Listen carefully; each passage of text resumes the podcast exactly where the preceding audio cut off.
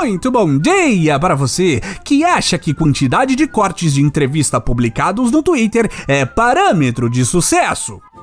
Muito boa tarde para você que pediu para imitarem seu marido esfaqueado para ficar mais confortável.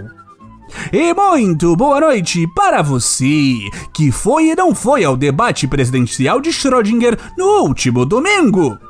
Este é o Boletim do Globalismo Brasileiro, seu relatório semanal sobre a luta do nosso capitão contra as forças comunistas de William Bonner e de Renata Vasconcelos. Toda semana a gente traz para você aquilo que nem o seu grupo de Zap Zap mostra. Então, não saia daí!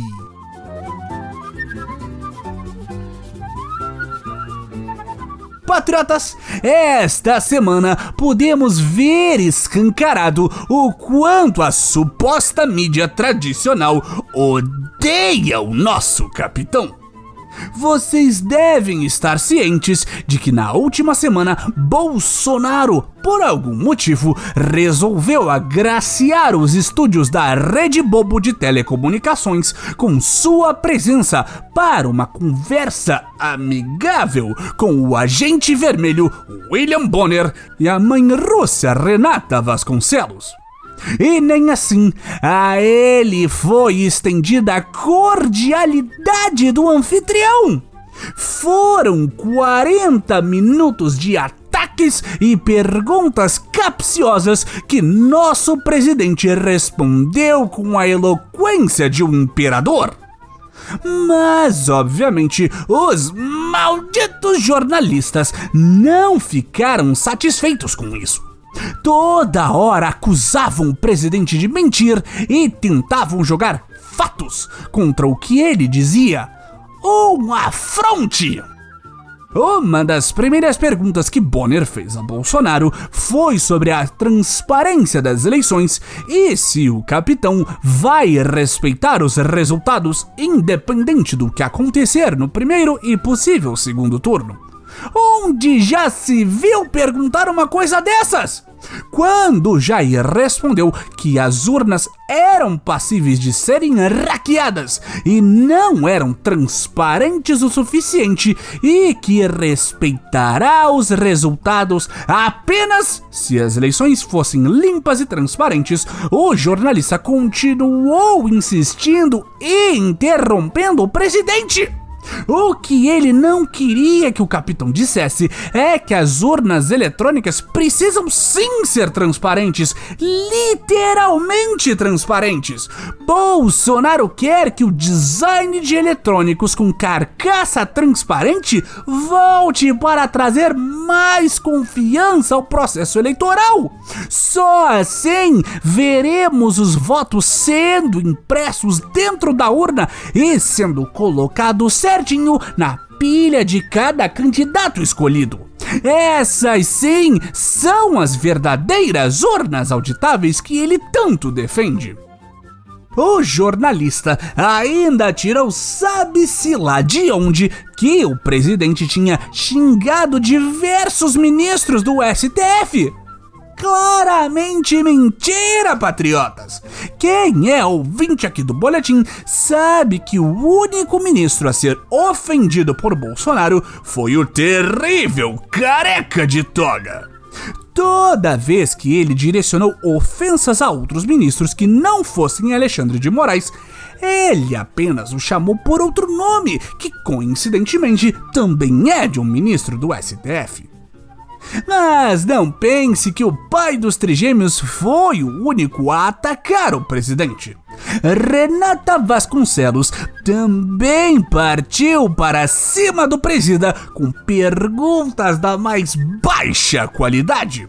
A jornalista queria, porque queria, jogar a culpa das quase 700 mil mortes oficiais por gripezinha nas costas de Bolsonaro. E ainda insinuou que ele imitou uma pessoa morrendo de falta de ar no meio da crise de falta de oxigênio em Manaus. Um absurdo!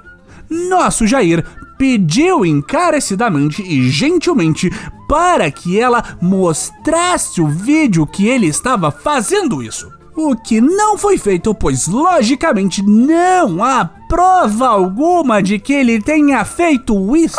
Sobre o seu comportamento imitando pacientes com falta de ar, muitos viram isso como um sinal de falta de compaixão. Eu queria que você falta... botasse no ar essa, eu imitando falta de ar. Segue aí a receita do, do ministro Mandetta. Você vai para casa, quando você estiver lá, falta de ar, você vai para o hospital. E fala o que para você? Fique em casa, quando você estiver sentindo falta de ar, Oh, produção, vocês vão começar a colocar trecho de entrevista aqui também? Vocês estão achando que isso aqui é um medo e delírio Brasília? Francamente, a gente não tem a Neide. Enfim, e se você acha que isso é tudo, patriota, saiba que eles ainda foram mais longe ainda. Bonner perguntou para o presida como ele pretende governar sem o Centrão, já que sempre foi contra o Centrão, mas agora está governando com o Centrão. Ficou confuso? Nós também. Mas Bolsonaro foi mais sagaz do que todos e mandou na lata do jornalista: Você tá me estimulando a ser ditador! Que sagacidade, patriota! Que visão além do alcance! Que espada justiceira! Olho de Tandera! Thunder, Thundercats, oh!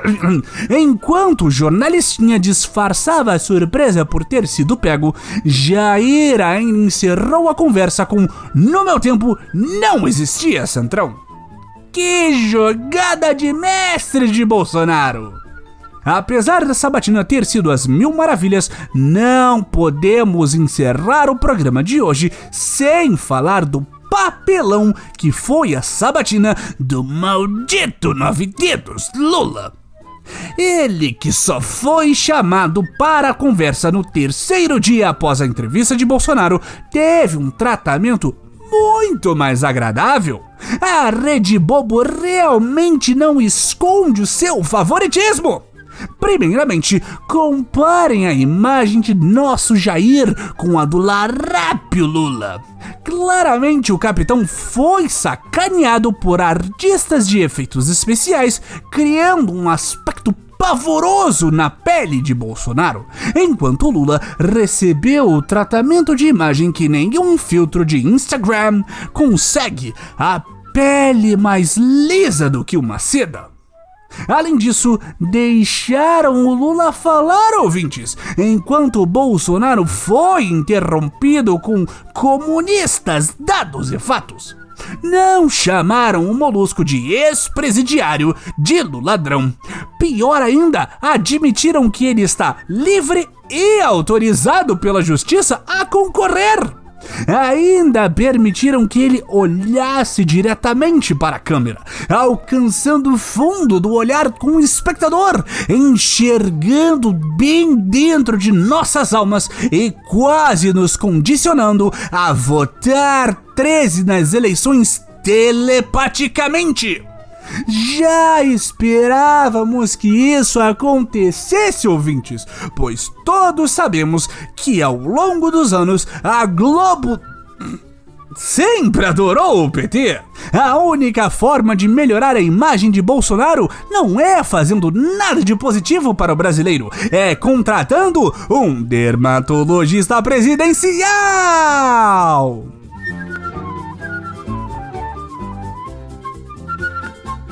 Esse foi o nosso Boletim do Globalismo Brasileiro para a semana de 29 de agosto.